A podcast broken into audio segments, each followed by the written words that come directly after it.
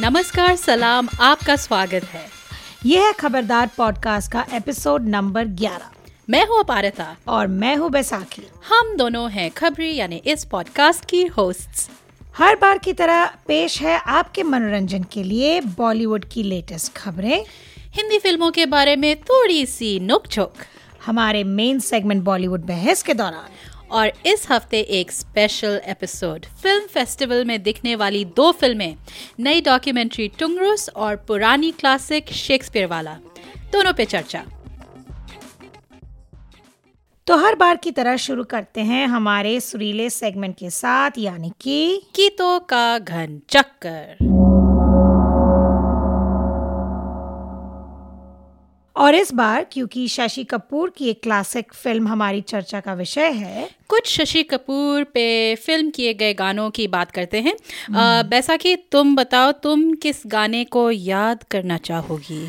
एक बहुत फेवरेट गाना है। ये आ, ये मेरा फेवरेट बना क्योंकि मेरे पापा इसे बहुत गुनगुनाते थे। अच्छा? वो हर पार्टी में जब हम छोटे थे जब मैं छोटी थी। हम तो मैं ऐसे कह रही हूँ मेरे कई भाई बहन हैं मैं एक ही हूँ। तो किसी पार्टी में जाते थे तो पापा से ये ज़रूर गवाते थे उनके फ्रेंड्स ये है समीर गांगुली की फ़िल्म शर्मीली से। खिलते हैं गुल यहाँ जो किशोर कुमार ने गाया है और संगीत दिया है एस डी बर्मन खिलते हैं गुल यहाँ। खिल के बिखरने को खिलते हैं गुल यहाँ। खिल के बिखरने को मिलते हैं दिल यहाँ। मिल के बिछड़ने को खिलते हैं गुल यहाँ। कितना स्वीट सा गाना है और मेरे ख्याल से इस गाने में मुझे पहली बार वो जो शशि कपूर की जो स्माइल थी ना जिसमें उनके वो दो दांत थोड़े टेढ़े दिखाई देते हैं पर बहुत ही बहुत ही मधुर गाना है। वेल well, uh, मेरा एक पसंदीदा गाना है रात बाकी मैं थोड़ा एटीज़ की तरफ़ जा रही हूँ। uh, ये फ़िल्म ये फ़िल्म नमक हलाल से है और ये फ़िल्म मुझे कई कारणों के लिए पसंद है। ऑफ़ कोर्स लोगों को इसके कई सीन्स याद हैं लेकिन ये जो गाना है इस गाने में एक तो परवीन बाबी। और उनकी वो काली ड्रेस ब्यूटीफुल हाँ। और फिर शशि कपूर के मुँह के जो हाव भाव होते हैं बहुत ही स्वीट दोनों ने बहुत ही मुक्त किया था मुझे उस समय और आज भी करते हैं। और ये गाना गाया है आशा भोसले ने। और सबके फेवरेट धुन चोर बप्पी लहरी।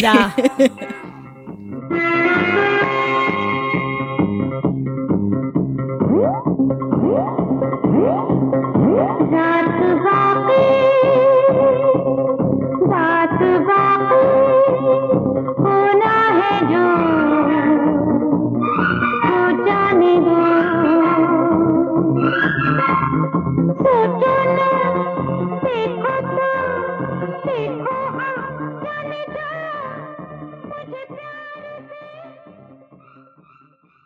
और अब वक्त है हमारे अगले सेगमेंट का यानी फिल्मी खबर।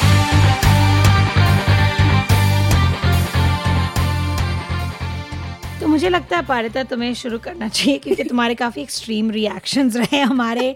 ए, इस हफ़्ते एक नया ट्रेलर जैसे कि सबको पता होगा वीरे दी वेडिंग की ट्रेलर तो के काफ़ी एक्सट्रीम रिएक्शंस होंगे हम श्योर तो तुम शुरू करो। Extreme reactions in the sense कि रात हो गई थी और मैं बिस्तर में लेटी हुई थी और पता नहीं मेरे को क्या सूझी और मैंने फ़ोन उठा लिया और उसी समय ट्विटर पे नोटिफिकेशन न्यू मतलब hmm. वही सब लोग काफ़ी इसके बारे में बात कर रहे थे तो मैंने कहा चलो देख ही लेते हैं। मुझे पता है कि ना उसने ट्वेल्थ भी नहीं पास किया है। अच्छा तो अब तेरी लेने के लिए डिग्री भी चाहिए। तो देखी मैंने और उसी समय फिर मैंने शायद खुद भी ट्वीट किया कि अगले एपिसोड में इस, इसके बारे में बात होगी। अब अब आप ट्रेलर देखें खुद और बताएँ पर हम्म। मुझे आई डोंट नो काफ़ी इंटरेस्टिंग भी लगा क्योंकि चार जैसे आपने हाँ ट्रेलर में देखा होगा चार औरतें और सब लोग शादी के बारे में बात कर रहे हैं हम्म। और वैसे भी जो समर्स हैं वो यूजुअली शादी का सीज़न होती है। मैं खुद एक शादी में जा रही हूँ जून में फैमिली वेडिंग तो आ, मतलब टॉपिक बड़ा टॉपिकल है। लेकिन देखते हैं मतलब कुछ एक्सपेक्टेशंस हैं लेकिन काफ़ी इतनी एक्सपेक्टेशंस की वजह से काफ़ी डिसअपॉइंटमेंट्स भी हो सकती है निराशाजनक भी हो सकती है। आई डोंट नो तुम्हें कैसा लगा ट्रेलर well, चार औरतों में से तीन औरतों से मुझे कोई एक्सपेक्टेशंस नहीं है उस फ़िल्म में। Um, एक को मैं पहचानती नहीं हूँ Shikha Talsania I never seen her work वो come in smaller size, अच्छा। हाँ। और um, शायद देखी भी होगी पर मे बी मेमोरेबल नहीं थी। Sonam Kapoor well no comment Kareena यार कपूर। कितनी प्यारी लगी थी उसके मुँह से वो गाली नहीं?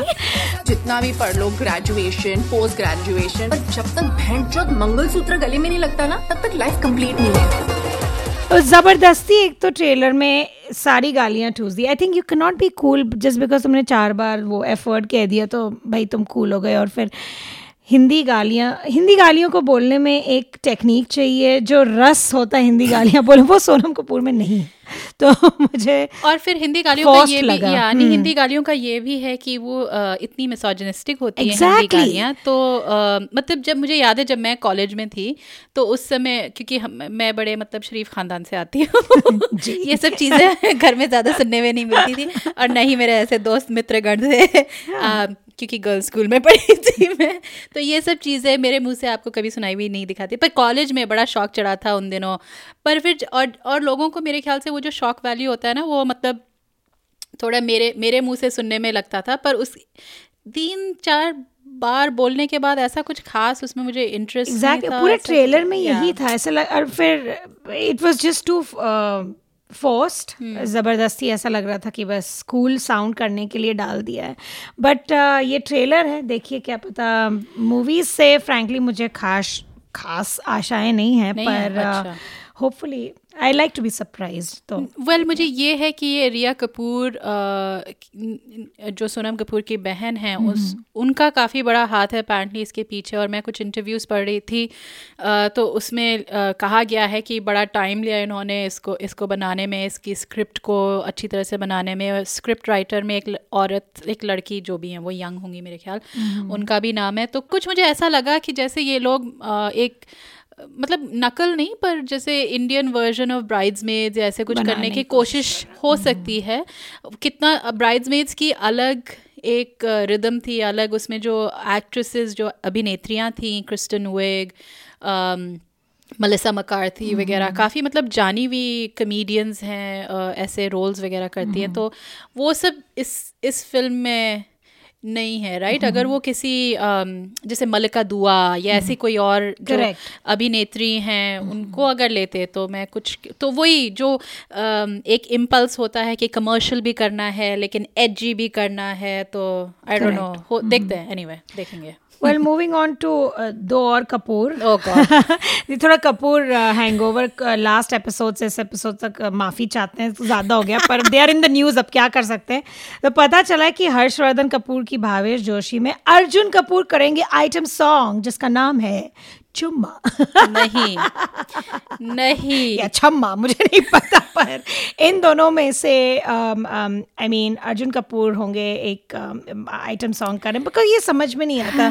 अभी विक्रम आदित्य मोटवानी की फ़िल्म है बट यू नेवर नो जैसे डेली बेली में भाग डी के बोस जैसे गाना था added a completely different flavour फिर I hate you like I love you और एक गाना था जो आमिर खान ने किया था बहुत मज़ेदार था उस फ़िल्म में। तो क्या पता उस तरीके का अगर हो गाना तो वाई नॉट पता है अर्जुन कपूर के लिए मेरे लिए थोड़ी सी सॉफ्ट स्पॉट है।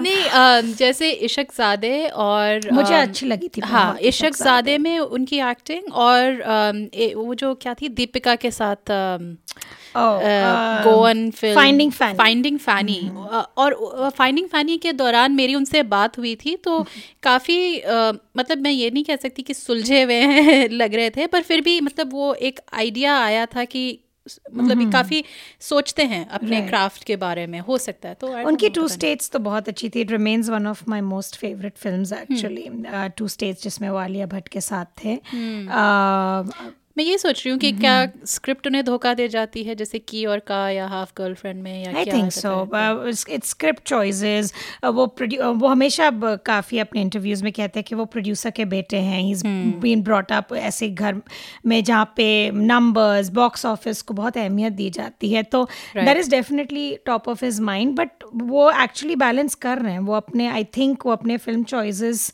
थोड़ा बहुत डाइवर्सिफाई कर रहे हैं। वो कमर्शियल भी कर रहे हैं थोड़ा बहुत ट्राई भी कर रहे हैं कि सीरियस एक्टर एक्टिंग चॉप्स अपने दिखा सके ऐसे फ़िल्में भी कर रहे हैं। hmm. तो देखते हैं। I mean his next film is Namaste London with Parineeti Chopra तो um, oh. वो पता नहीं किस तरीके की फ़िल्म होगी पर looks like a comedy which I think he does well पर I I love to see him in a love story Arjun Kapoor I think वो उनकी स्ट्रॉन्ग उनके करियर पे एक नज़र रखेंगे हम। और तो आखिरी खबर है जो चर्चा में गाना फ़िल्म पापा कहते हैं तो मैं पता नहीं पारता याद है कि नहीं उन्नीस सौ छियानबे में महेश भट्ट की फ़िल्म आई थी। हम्म। उसमें एक बड़ा सुरीला गाना था फ़िल्म तो ऐसी थी पर फ़िल्म में थे जुगल हंसराज और एक न्यू कमर थी मयूरी कांगो। ओ मयूरी। बहुत ही बोरिंग फ़िल्म थी पर एक गाने की वजह से वो फ़िल्म इतनी हिट हुई घर से निकलते ही।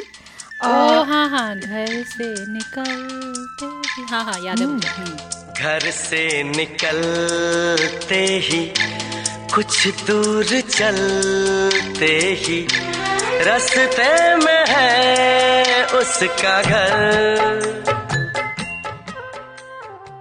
इस गाने को लिखा था जावेद अख्तर ने और संगीतकार थे राजेश रोशन हम्म। और अब उस गाने को नए अंदाज में हाल ही में पेश किया है अमाल मलिक ने। अब अमाल, अमाल मलिक, मलिक हैं अनु मलिक के भतीजे।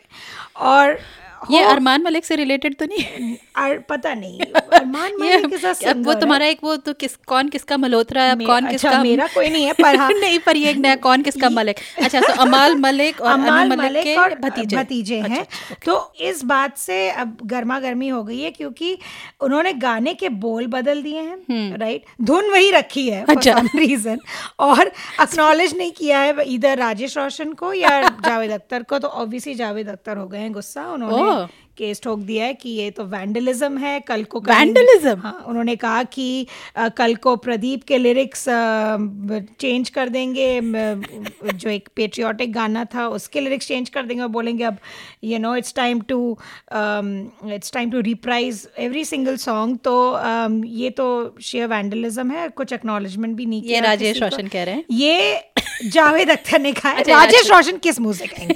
राजेश रोशन ने रा, अब राजेश रोशन के ऊपर एक पूरी हम पूरा हम एक एपिसोड तो मैंने डिसाइड किया है। आ, हाँ, हम इंस्पायर हो गए इंस्पायर हो गए ये इंस्पिरेशंस अलग अलग इंस्पिरेशन से हम उन्होंने हो गए कहाँ कहाँ से खोज खोज कर जो नाइन्टीज में गाने उन्होंने बकायदा चेपे हैं। मतलब और कोई वर्ड नहीं हो सकता कोई रिस्पेक्टेबल वर्ड नहीं हो सकता इसके लिए। चेप। चेप कॉपी करना और हम्म। तो जावेद अगर का समझ में आता है आउटरीच राजेश रोशन का नहीं समझ में आता, पर पता नहीं उन्होंने शायद किसी इंटरव्यू में कहा कि मैं तो कुछ कहना नहीं चाह रहा था, पर मेरे भाई साहब, जो राकेश रोशन है, उन्होंने कहा कि नहीं तुम मैं अभी नहीं कहोगे तो फिर you know people will take you for granted मैं ऐसे तो मैंने भी सोचा कि तो सरासर चोरी है तो अच्छा राकेश रोशन जिन्होंने ईटी e से इंस्पायर्ड फ़िल्म बनाई पूरी की पूरी फ़िल्म बनाई मतलब तो, ये लोग कभी अपना मतलब आईने में मुँह देखते हैं या नहीं एग्जैक्टली exactly. और मतलब to take to comment on it ठीक है पर hmm. जब हम्म। खुद ही का रिकॉर्ड इतना टार्निश्ड हो आई डोंट थिंक उन्हें इतना डंकी की चोट पे कहना चाहिए कि क्या हो रहा है ये कॉपी हो रहा है बट anyway. पर इससे एक बड़ा ही इंटरेस्टिंग एपिसोड बनेगा mm-hmm. तो वो हम आपको प्रस्तुत करेंगे कुछ हफ्तों के बाद और अब पेश है हमारा मेन सेगमेंट बॉलीवुड बहस।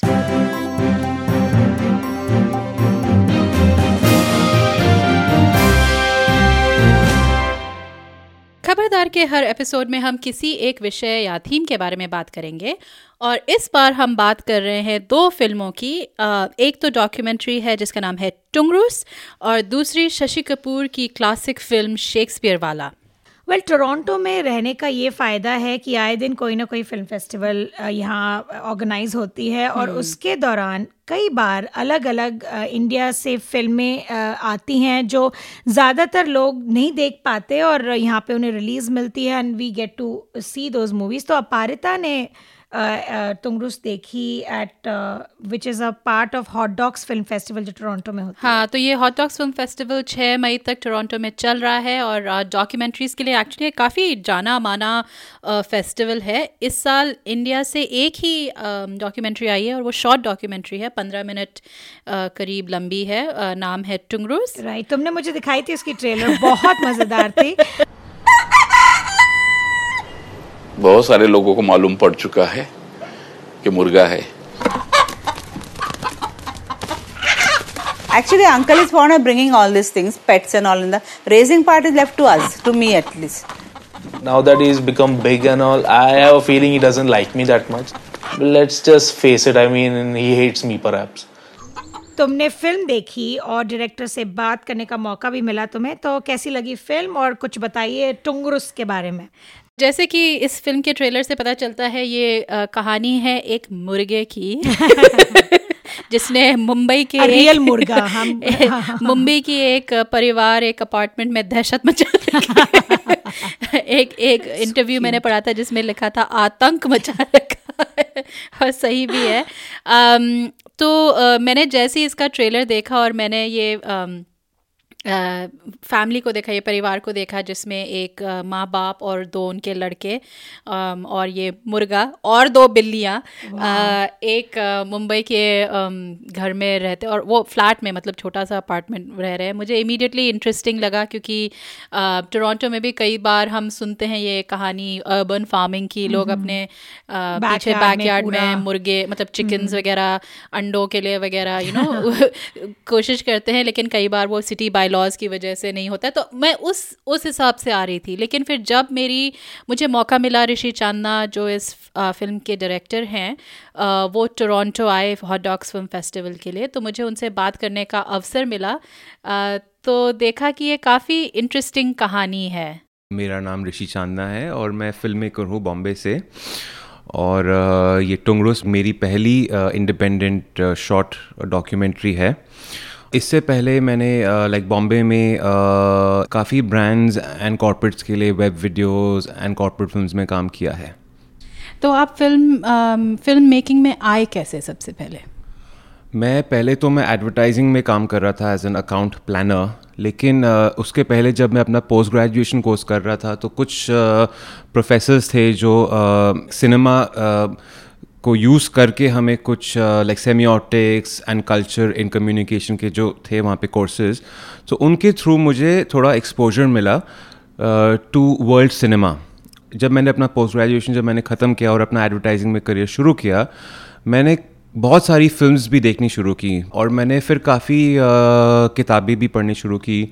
सो so, मैंने मैं बेसिकली मैं एक सेल्फ टॉट फ़िल्म मेकर हूँ। I am an independent self taught film maker लेकिन इन्फ्लुएंसेस काफ़ी हुए हैं मेरे लाइफ में like Werner Herzog Frederick Wiseman to name couple of documentary film makers और मेरे अंदर एक डिज़ायर uh, थी to you know to tell stories because ये एक बहुत ही पावरफुल मीडियम है जिसके through you can make people really think about life that's the purpose of art anyways you know to make people think and gradually gradually मैं advertising से निकल के मैंने फिर अपना करियर स्विच किया और एक फ़िल्म मेकर uh, बनने की कोशिश uh, की मैंने।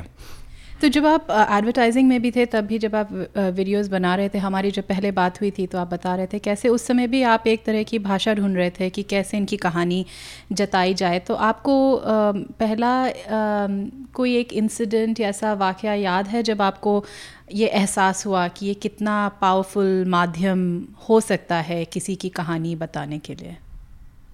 वो जो एक पॉइंट था, जहाँ से मुझे लगा कि मुझे फ़िल्म मेकर बनना चाहिए है, वो आई थिंक हर्जो की फिल्म्स देख के मुझे काफ़ी इम्पैक्ट हुआ।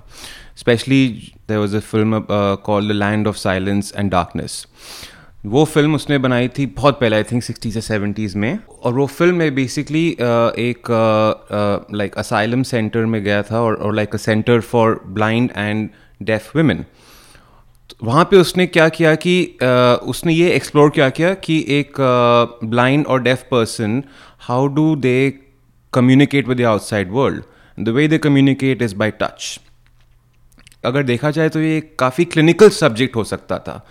बट एक फ़िल्म मेकर ने इसको एक बहुत ही ह्यूमन एंड बहुत ही कंपैशनेट लाइक तरीके से इसको एक्सप्लोर किया और इंसाइट एक्सट्रैक्ट किया। सो ये एक लाइक पॉइंट था कि मुझे लगा कि मैं भी ये शायद you know I also want to do this this is a way of understanding my world around me so तो आपकी आपकी खुद की ज़िंदगी में ऐसा क्या चल रहा था कि आपको ये ये ये थिंकिंग या ये सोच आपके दिमाग में थी? वेल well, एक तो मैं एडवर्टाइजिंग में घुस गया था जो बहुत ही डिस्गस्टिंग फ़ील्ड है। इस you know it's the worst thing you can do with your life I feel frankly because आप uh, um, क्या आई मीन uh, मैं लाइक यू नो साबुन और तेल को लेके मैं लाइक uh, एडवर्टाइजिंग like, कर रहा था और लोगों को बता रहा था कि कौन सा साबुन खरीदो कौन सा तेल खरीदो। इससे मेरी लाइफ में कोई ग्रोथ नहीं हो रही थी। मैं कुछ नहीं सीख रहा था दुनिया के बारे में। I was just trying to manipulate people you know तो उस सिचुएशन में तो मैं बहुत ही फ्रस्ट्रेट हो गया था। और और अच्छा हुआ कि मैं उस सिचुएशन uh, में गया बिकॉज़ वहाँ जाके मुझे पता चला कि ये इसका एक ऑपोजिट सिचुएशन भी है you know where you can genuinely inspire people through the art of cinema और आपने आ, कोशिश भी की थी एक दो बार आ, फ़िल्म स्कूल जाने की। आ, वो एक्सपीरियंस कैसा रहा? मैंने सो so, जब मैं एडवर्टाइजिंग से निकल रहा था तो सबने बोला कि यू नो बिकॉज़ इंडिया में यही होता है कि uh, आपको जो भी करना है पहले आप वो स्कूल जाओ उसके लिए। यू you नो know, पहले आपको स्कूल जाके सीखना चाहिए। तो मैंने भी एफटीआई में दो बार ही अप्लाई किया इनफैक्ट दो या तीन बार ही अप्लाई किया मैंने। एडिटिंग uh, के लिए अप्लाई किया बिकॉज़ मुझे उस टाइम पे एडिटिंग में काफ़ी इंटरेस्ट था and I think editors can make good directors also so editing में अप्लाई किया स्क्रीन राइटिंग में अप्लाई किया और मैं रिटर्न एग्ज़ाम हमेशा क्लियर कर देता बट इंटरव्यू में मेरा मन नहीं करता था उन लोगों से बात करने के लिए बिकॉज़ uh, वो uh, तो उस तो, उस स्टेज पे जाके मैं basically I would not be selected लेकिन जब तक वो सब you know while that was happening while I was applying and being rejected I was going on learning on my own, reading, writing. I was even editing wedding videos for my friends. you know, I would uh, shoot and make uh, these very cinema verite type uh, like wedding videos, totally unlike what you see by say Anand Punjabi or like the wedding film. No, no, these are these were like one and a half, two hours. Fully observational शादी के video बता you know like मैं बनाता था दोस्तों के लिए और देख के बहुत हँसते थे और because like humour you know like like wedding film I mean you know like the Indian weddings भी जो uh, बहुत ही इंटरेस्टिंग सिचुएशंस होती है क्योंकि बहुत कुछ हो रहा होता है। And it's a bit of a torture I think for you know like the bride and groom. And these are close friends so I had full access. So मैं घुस लाइक मैं हैंडी कैम लेके घुस जाता था और and में edit करते करते काफ़ी फ़नी सिचुएशन निकल के आती थी। तो ये भी काफ़ी लर्निंग था। This was a big learning actually क्या सीखा आपने वेडिंग वीडियोस एडिट करने में? फ़र्स्ट ऑफ़ ऑल हाँ अभी now that I think about it that was वो मेरी फ़र्स्ट डॉक्यूमेंट्रीज थी in fact and I think वहीं से ये डॉक्यूमेंट्री का लाइक लैंग्वेज थोड़ा सा सीखने को मिला। How to be how they say you know observational documentary में जो बोलते हैं fly on the wall because मैंने ऐसे ऐसे मोमेंट्स कैप्चर किए जो कि uh, एक वेडिंग फिल्मर जिसको हायर करते हैं लोग वो कभी नहीं कहते उनको एक्सेस ही नहीं मिलेगा। Documentary cinema main cheese is access the main thing is access access meaning trust and जब मैं ये दोस्तों के लिए बना रहा था दे दे लाइक हाँ ये तो ऐसे ही शूट कर रहा है इसको करने दो। सो so, uh, ऐसा कोई एक वाक्य बता सकते हैं जो आपने कैप्चर किया और बाद में आपको लगा ये मैंने कैसे पकड़ लिया इसे? जैसे I mean there like there was one एक लाइक uh, मेरी कज़न की शादी थी बैंकॉक में destination wedding grand Indian destination wedding तो मैं वहाँ पे मैं बैचलर नाइट को शूट कर रहा था. You know I was with the groom and these eight ten Punjabi boys और ये लोग लाइक बैंकॉक में जो पैट पोंग का एरिया है वहाँ जा रहे थे एंट्रिंग स्ट्रिप क्लब्स में सब शूट किया मैंने. So this is what I am saying that you know how you have to just how Herzog says that you have to get away with film you have to steal film that's how you make film final cut में थी वो? दो cut बनाए थे एक family के लिए और एक bride and groom and friends के लिए। उसमें उसमें डाला था मैंने। अच्छा ठीक है। तो आप टुंगरूस पे आते हैं। तो सबसे पहले आप बताएँ टुंगरूस की कहानी आपको कहाँ से मिली? टुंगरूस में एक अगर आप फ़िल्म देखेंगे तो जो भारदे फैमिली है यू नो जिसके साथ ये सब हो रहा था। उस फैमिली के जो यंगर सन है, समीर समीर भारदे, वो मेरे को प्रोड्यूसर के दोस्त थे। तो समीर ने मेरे को प्रोड्यूसर रितिका को एक दिन लंच में यू नो बहुत ही थोड़ा सा एम्बेरसमेंट के साथ बताया कि घर में लाइक मुर्गा है और यू नो सब पागल हो रहे हैं, ये हो रहे पता नहीं क्या करेंगे क्या करेंगे। और मैंने जब ये सुना इसके बारे में इंस्टेंटली मुझे आई जस्ट न्यू एक एक होता है दर इज़ एंड बहुत बहुत सारे फ़िल्म मेकर्स आपको बताएँगे, एक एपिफनी होता है when you hear a story वो फिर उसके बाद आपका चॉइस है, या तो आप उसको पकड़ो या उसको छोड़ दो। तो मुझे लगा कि ये तो at least you know we should try because बहुत ही अनयूजल स्टोरी थी ये you know for this to be happening in in Bombay you know Bombay जो कि बहुत ही बड़ा शहर है, लेकिन स्पेस की बहुत ही कमी है वहाँ पे। और उस सिचुएशन में, एक अपार्टमेंट में टू बेडरूम अपार्टमेंट में फोर्थ फ्लोर में किसी बिल्डिंग में एक फैमिली ने मुर्गा रखा तो मेरे तो कान खड़े हो गए। और मैंने इमिजिएटली लाइक समीर से बात की और समीर ने अपने फैमिली से बात की, फिर हमने एक साथ बात की और फिर काम शुरू किया। और दूसरी लास्ट थिंग इज़ ये हमारे लिए it's a black comedy but उस टाइम पे फैमिली के साथ जो हो रहा था, वो जेनुनली एक प्रॉब्लम था।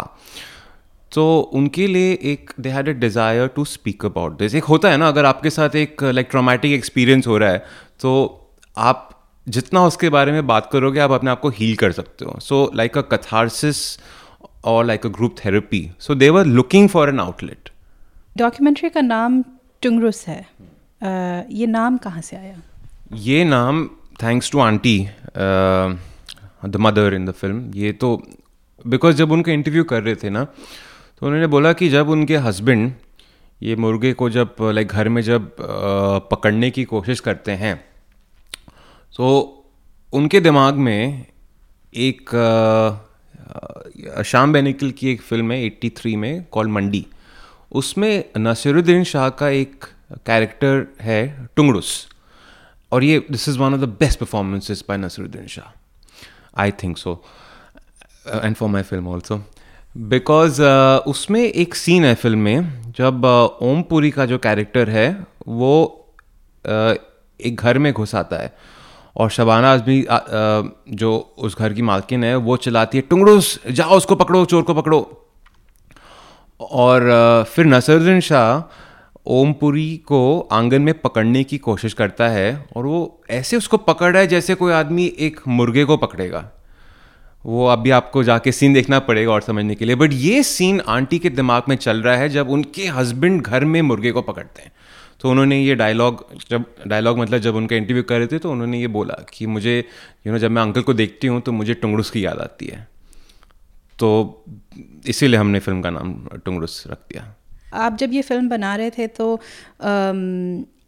अगेन अपसर्डिटी थी सिचुएशन की पर जैसे आप फ़िल्म कर रहे थे आपके दिमाग में और भी चीज़ें आ रही थी तो आप थोड़ा उसके बारे में बता सकते सो so, जब हम ये शूट जब जब मुझे इस कहानी के बारे में पता चला और यू you नो know, मुझे लगा कि फ़िल्म बनानी चाहिए उसी टाइम पे इंडिया में Hindu nationalist party like BJP had come into into power और uh, उन्होंने आते ही लाइक uh, गवर्नमेंट ने आते ही पावर में सबसे one of the first things that they did was they एक लाइक बीफ पे एक लाइक बैन लगा दिया uh, कि आप बीफ नहीं खा सकते हो। आपका जो भी लाइक मज़हब जो भी रिलीजन है आप बीफ नहीं खा सकते हो। ये इवन आई मीन लाइक ये कहानी के सुनने के पहले ही जब ये हुआ था बहुत बुरा लगा था। और मुझमें और मेरे दोस्तों में काफ़ी गुस्सा था इसको लेके। बिकॉज़ uh, हमें नहीं लगता है कि ऐसा होना चाहिए था। You know India like a country like India इसमें इतने सारे लोग रहते हैं अलग अलग you know type of people रहते हैं। आप किसी को कैसे बोल सकते हो ये? कि आप ये मत खाओ, वो मत खाओ। तो ये हमारे दिमाग में था। This was at the back of the mind हमें लगा कि ये एक ये एक चांस है। ये फ़िल्म एक चांस है जिसमें हम एक alternative point of view viewer को प्रेजेंट कर सकते हैं। You know we want say this message very very overtly लेकिन एज अ सब टेक्स्ट और as a very very undercurrent layer of thought जो इंटेलिजेंट व्यूअर है वो शायद ये फ़िल्म देखने के बाद ये इन्फर uh, uh, करेगा ये फ़िल्म देखने के बाद। तो so, ये एक स्ट्रॉन्ग मोटिवेशन था। काफ़ी इंटरेस्टिंग टाइम है एक्चुअली पायता राइट इंडिया की फ़िल्म इंडस्ट्री में अलग अलग तरीके के फिल्म्स देखने को मिलते हैं पर्दे पर आ रहे हैं और शायद यही सबसे बड़ा फ़र्क है कि आजकल लोगों के पास काफ़ी ज़रिए हैं फ़िल्म देखने के लिए अपने फ़ोन पे देख लो लैपटॉप पे देख लो और पुरानी फ़िल्मों को रीडिस्कवर करने के लिए भी अलग मौके मिल रहे हैं जैसे कि शेक्सपियर वाला You don't look like an actress. Of course I do. Romeo, Romeo, wherefore art thou? That's all I remember. 1965 में बनाई थी ये फ़िल्म मर्चेंट आइवरी प्रोडक्शंस ने और बहुत ही मशहूर जोड़ी है जेम्स आइवरी और इस्माइल मर्चेंट की जिन्होंने हमें कई सारी फ़िल्में दी हैं जैसे the house holder Bombay talkie heat and dust in custody और बहुत मैंने पूरी लिस्ट नहीं बनाई है बहुत ही। सारी फ़िल्में हैं। पिछले साल ही जो अंग्रेज़ी film call me by your name और मुझे एक्चुअली मिस्ड मैंने जब वो देखा मुझे दिमाग में नहीं आया कि ये वही है। अच्छा या नहीं तो इसको जिस इसको क्रिटिक्स ने काफ़ी पसंद किया आम जनता ने भी बहुत पसंद किया तो ये जेम्स आइवरी ने एक्चुअली उसे लिखा है और इसके लिए उन्हें ऑस्कर पुरस्कार भी मिला। इतने दिस वाज हिज फ़र्स्ट पहला था उनका इतने सालों के बाद। तो शेक्सपियर वाला आइवरी मर्चेंट की दरअसल दूसरी फ़िल्म थी। इसकी पटकथा लिखी रूथ प्रवार झबवाला ने। जो एक प्रसिद्ध लेखिका थी इन तीनों की जोड़ी काफ़ी लंबी चली। इनफैक्ट मर्चेंट आइवरी की जो आधी से ज़्यादा फ़िल्में हैं वो रूथ प्रवार झब्वाला ने ही लिखी थी। शुरू से ही मर्चेंट आइवरी का मुख्य उद्देश्य ये रहा था कि इंडिया में ही सेट अंग्रेज़ी फ़िल्में बनाना जो फिर वो इंटरनेशनल मार्केट के लिए थी हाँ। या तो आ, उनकी फ़िल्म बनाने की विधि अपने आप में एक तरह की मिसाल बन गई थी और बाद में मर्चेंट आइवरी ने और भी फ़िल्में बनाई जो यूके और अमेरिका में सेट थी लेकिन वही जो उनकी जो पुरानी शुरू की जो फ़िल्में थी इंडिया में जो सेट हुई थी वही भाषा आपको उनमें भी दिखती है। आ, और जो शशि कपूर है उन्होंने मर्चेंट आइवरी की पहली फ़िल्म से ही आ, उनका मुख्य किरदार निभाना शुरू कर दिया था। द हाउस होल्डर में उनका जो हाँ उनका रोल था प्रेम सागर एक अध्यापक हैं जिनकी मतलब अरेंज मैरिज यानी अपने परिवार अनुसार शादी होती है फिर वो कैसे उस गृहस्थ जीवन में एक मतलब ढूँढने की कोशिश करते हैं उसके बारे में है। और ये फ़िल्म रूथ प्रवार झब्वाला की किताब पे आधारित थी। जब उन्होंने ये फ़िल्म बनाई द हाउस होल्डर तब तक शशि कपूर अपनी पत्नी जेनिफर कैंडल से इन्वॉल्व थे। वो बताते थे अपनी पत्नी के परिवार उनके बारे में। तो उस वो बड़ा इंटरेस्टिंग लगा ये रूथ और जेम्स एंड मर्चेंट आइवरी को। तो उससे इंस्पायर हुई शेक्सपियर वाला और ये शशि कपूर और मर्चेंट आइवरी की अगली कोलाब्रेशन थी। इसकी कहानी जो थी जो कैंडल परिवार जो मैंने कहा उनकी जो पत्नी थी उनके जीवन पे आधारित थी। कैंडल और काफ़ी मतलब रोचक दिलचस्प सी कहानी है कैंडल परिवार की। जेफरी कैंडल और लॉरा लिडल ब्रिटिश नाटक कंपनी में अभिनेता थे। सेकेंड वर्ल्ड वॉर के समय उनकी जो नाटक कंपनी थी वो हांगकांग सिंगापुर मले बोर्नेओ ऐसी अलग अलग जगह जो बेसिकली हाँ हम्म। आपके जो ट्रूप्स वगैरह के लिए एंटरटेनमेंट हम्म। मतलब जो सेना के लिए जो एंटरटेनमेंट या मनोरंजन के लिए शोज़ करते थे। और फिर फिर 1944 में वो लोग इंडिया आए। और उसके बाद लगभग दो दशक उन्होंने शेक्सपियराना कंपनी को स्थापित किया। इंडिया के अलग अलग प्रदेश और प्रांत चाहे वो रजवाड़ों में या गाँव में हम्म। वहाँ पे वो शेक्सपियर के नाटक प्रस्तुत करते थे। तो यही जीवनी शेक्सपियर वाला का मूल है। और जो कैंडल परिवार के जेफरी लॉरा और उनकी जो छोटी बेटी फिलिसिटी थी वो वो उन्होंने अपने आप पे जो किरदार अपने आप पे जो हम्म। आधारित किरदार थे उनको निभाया था। Right hmm. इस फ़िल्म में मधुर जाफरी भी थी जो अभी बाद में जाके she became a very famous culinary expert और वो भी उन, उन, उन्होंने भी एक रोल किया है बॉलीवुड अभिनेत्री का ग्लैमरस काफ़ी रोल किया है।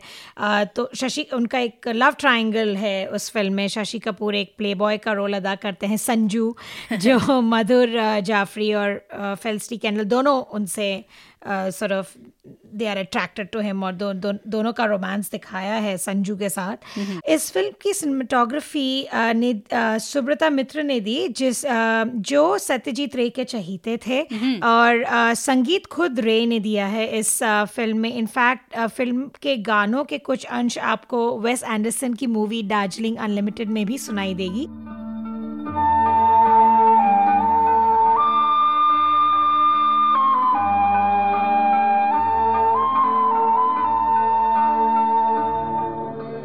बर्लिन इंटरनेशनल फ़िल्म फेस्टिवल में मधुर जाफरी को अपने रोल के लिए बेस्ट एक्ट्रेस का अवार्ड मिला। और मज़े की बात है कि उसी पुरस्कार के लिए माधवी मुखर्जी जो सत्यजीत रे की one of his favourite actresses वो भी नॉमिनेट हुई थी फ़िल्म चारू लता के लिए सिक्सटीज की बात है। एग्जैक्टली exactly, काफ़ी आइकॉनिक फ़िल्म थी। तो इस फ़िल्म ने काफ़ी लोगों के करियर को इस्टेब्लिश किया चाहे वो मर्चेंट आइवरी हो शशि कपूर हो मधुर जाफरी हो। पर लेकिन ये फ़िल्म बहुत समय तक भुला दी गई। हाल ही में कोन मीडिया जो एक न्यूयॉर्क बेस्ड कंपनी है उनके ज़रिए इस फ़िल्म और कई और मर्चेंट आइवरी फिल्म्स इनको रिस्टोर किया गया है। वापस वो जो पुराने प्रिंट थे उनको स्कैन करके डिजिटल वगैरह नया प्रिंट और इसे अलग अलग जगह दिखाया जा रहा है। और अगर आप न्यूयॉर्क में हैं तो आप इस फ़िल्म को न्यूयॉर्क इंडियन फ़िल्म फेस्टिवल में देख सकते हैं जो अभी शुरू हो चुका है। और बैसाखी तुमने ये फ़िल्म पहले कब देखी? बहुत पहले देखी पहली बार देखी बचपन में शायद दूरदर्शन पर। आ, फिर देखी फ़िल्म स्कूल में और फिर तब इस कहानी के डिटेल्स और व्हेन वी वेंट डीपर तब पता चला कि ये एक्चुअली रियल लाइफ एडवेंचर्स हैं किसी के। और मैं हमेशा सोचती थी कि फेलिसिटी कैंडल कितनी खुशकिस्मत है कि उनको मौका मिला नो स्कूल नथिंग वो अपने माँ बाप के साथ हर भारत का जैसे भारत दर्शन कर रही हैं और हर जगह जाकर she is doing what she loves वो फ़िल्म में भी कहती है एक सीन में शशि कपूर के कैरेक्टर से कि this is all I know क्योंकि हाँ, उनका जन्म हाँ. उनका जन्म इंडिया में हुआ वो जब से पैदा हुई जब से उन्होंने होश संभाले तब तब से वो बस acting she is a theatre artist with her mum and dad और इससे बड़ी बात क्या हो सकती है? तो वो चीज़ मुझे बहुत fascinate more than the movie उसकी बैक स्टोरी मुझे इतनी फैसिनेटिंग लगती थी कि सोलह सत्रह साल की लड़की थी शायद। हाँ, जब वो फ़िल्म कर रहे थे। और हमने सोलह सत्रह साल में क्या किया होगा मैं सोच रही थी। सोचना भी नहीं चाहती इस बारे में। एंड द अदर हाईलाइट थे शशि कपूर क्योंकि शशि कपूर को शशि कपूर के काफ़ी कम इंग्लिश मूवीज़ मैंने देखे हैं जेम्स आइवरी की। This was one of the first अच्छा।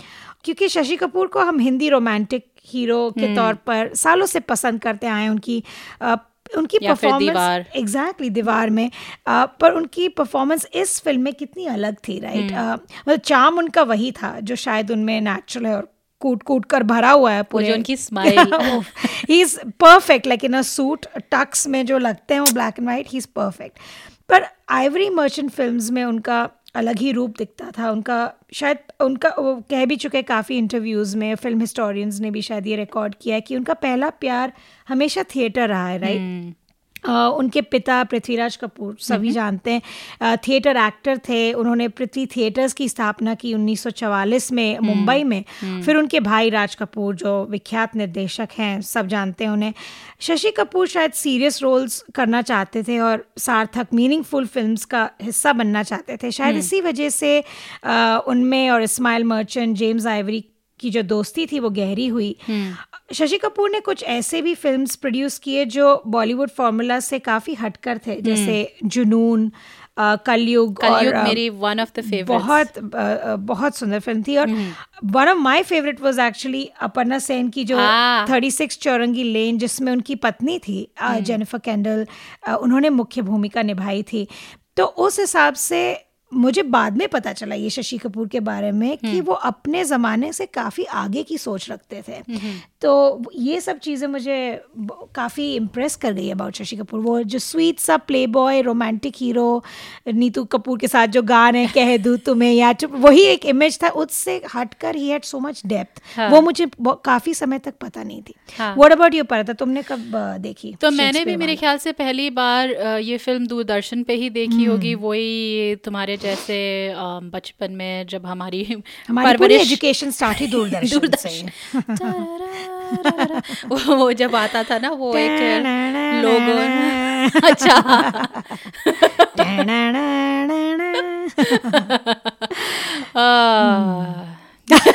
हम दो सेकंड के लिए चले गए हाँ वापस उस दुनिया में। कितने कितने अच्छे थे वो कितने अच्छे थे तो हाँ मुझे आ, मैंने भी वैसी देखी होगी लेकिन उसके बाद मेरे ख्याल से मैंने हाल ही में इसको देखा है। आ, उसके बाद मेरी जैसे तुमने कहा कि एक तरह से हम भूल गए थे इस फ़िल्म के बारे में तो जब इसके बारे में कभी कभी आ, सुनने को मिलता था चाहे वो मर्चेंट आइवरी की जो दूसरी फ़िल्में थी जैसे इन कस्टडी वगैरह वो आ, जब मैंने बीच में देखी तो ये फ़िल्म कई बार ध्यान में आती थी अच्छा हाँ वो भी तो एक फ़िल्म थी शेक्सपियर वाला पर ये जो रिस्टोर्ड वर्जन है जो नई इन्होंने कोन मीडिया लोगों ने बनाई है वो जब मैंने देखी तो फिर मुझे मैंने पूरी तरह से फिर उसे बैठ के देखा क्योंकि इसकी जो क्लिप्स वगैरह हैं वो कई बार देखने को मिलती थी इधर उधर यूट्यूब में आप कहीं भी।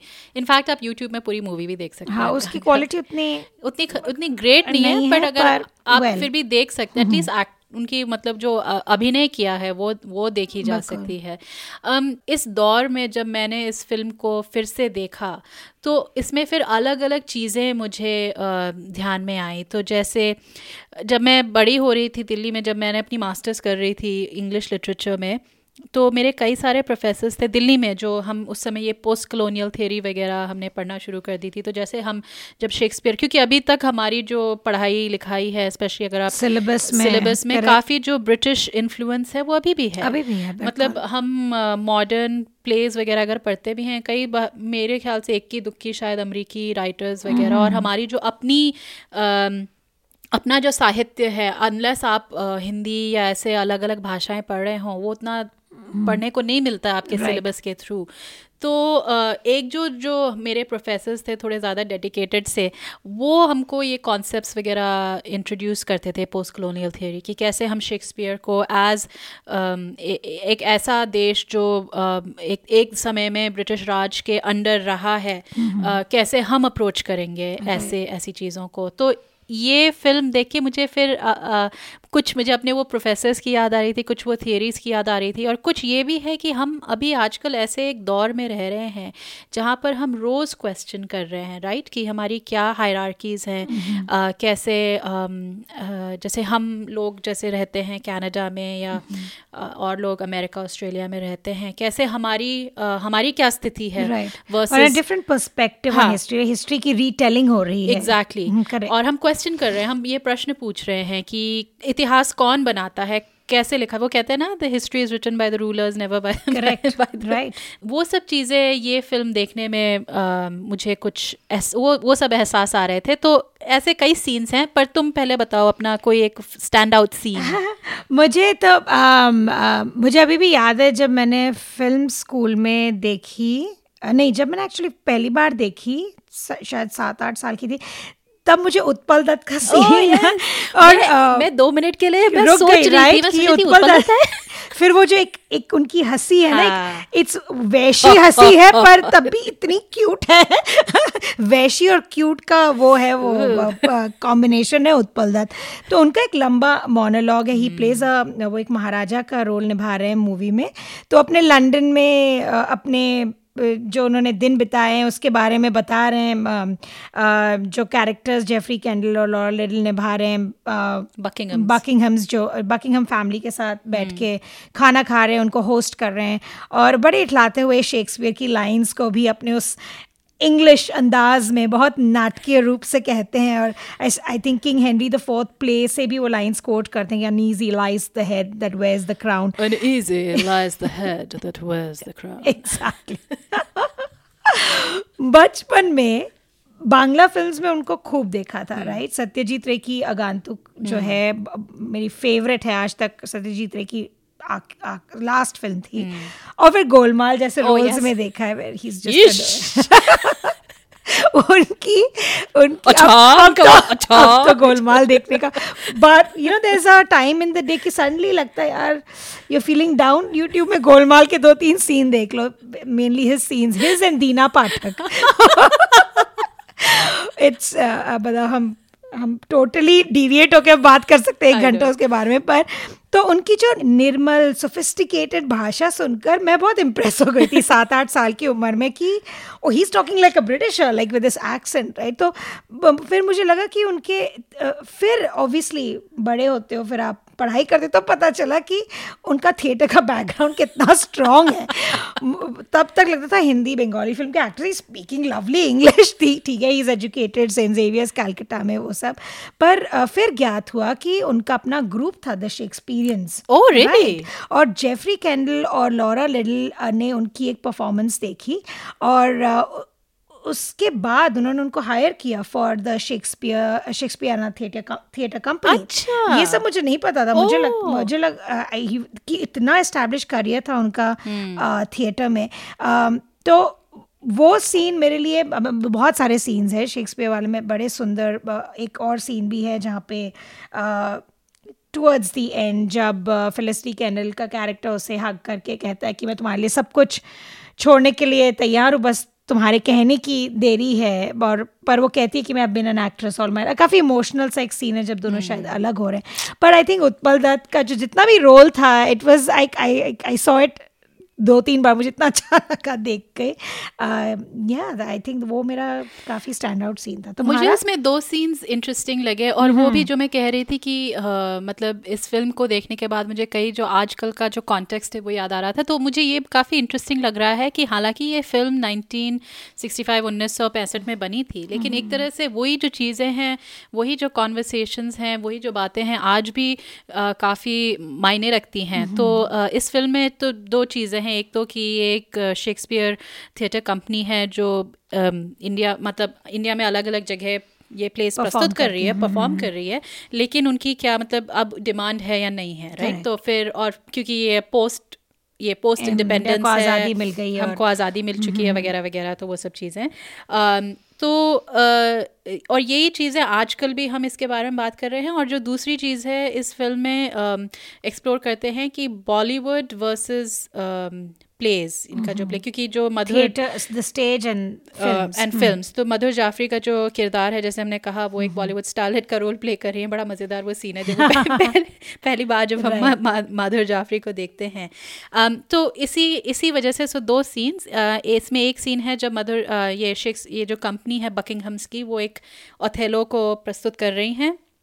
एक थिएटर में और फिर एकदम से फिर मधुर जाफरी आती है अंदर। तो एकदम से बॉलीवुड हाँ तो एकदम से सारी नज़रें मधुर जाफरी के और वो मतलब बेसिकली खंड कर देती है। हाँ, खंडित हो जाता है। disrupt कर देती या करेक्ट. तो एक वो सीन मुझे इंटरेस्टिंग लगा एज अ कमेंटरी एक तरह की टिप्पणी अ, की वजह से। और फिर एक और सीन है जब जो जेफरी कैंडल जो मतलब इस नाटक कंपनी के जो मेन प्रोड्यूसर वगैरह वो वो अपनी बीवी लॉरा लिडल से बात कर रहे हैं कि उनकी क्या इम्पोर्टेंस रह गई है नहीं है।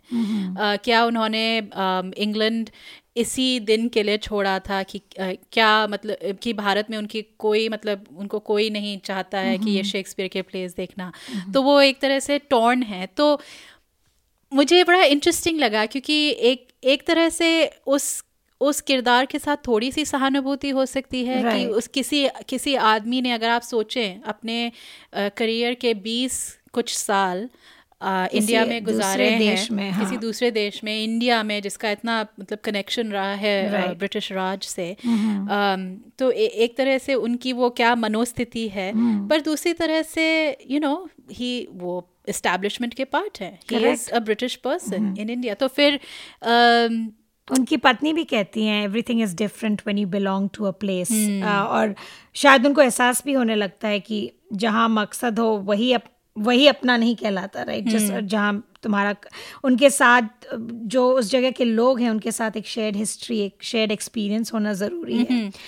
आई थिंक तो वही चीज़ें हम आज भी जैसे मैं कह रही थी पहले हम इस बारे में बात कर रहे हैं कि हमारा क्या स्थान है हम्म। और मुझे ये इंटरेस्टिंग ऑल्सो लगता है क्योंकि एक भारतीय होने के नाते जो कनाडा में रह रह रही है हम्म। हमारा इस देश में क्या स्थान है तो इस मूवी को क्योंकि हम इस आई I मीन mean, हम सिटीजन्स हैं यहाँ के पर हमारा कनेक्शन इंडिया से है पर एक तरह से हम सबका एक एक कनेक्टेड uh, पास्ट भी है क्योंकि हम दोनों एक एक समय में ब्रिटिश रूल से कॉलोनाइज right. हुए थे तो ये इतनी कॉम्प्लिकेटेड सा इतिहास है हम सब लोगों का और हमारा जो आजकल कनेक्शन है जो कनाडा के जो इंडिजिनस लोगों हैं उनके साथ क्या है क्या नहीं है uh, ये सारी मतलब बातें मेरे दिमाग में घूम रही हैं और और इस फ़िल्म को देख के मैं और भी सोच रही थी कि कैसे इंटरेस्टिंग वेज में इसको हम दिखा सकते हैं या सोच सकते हैं इसके बारे में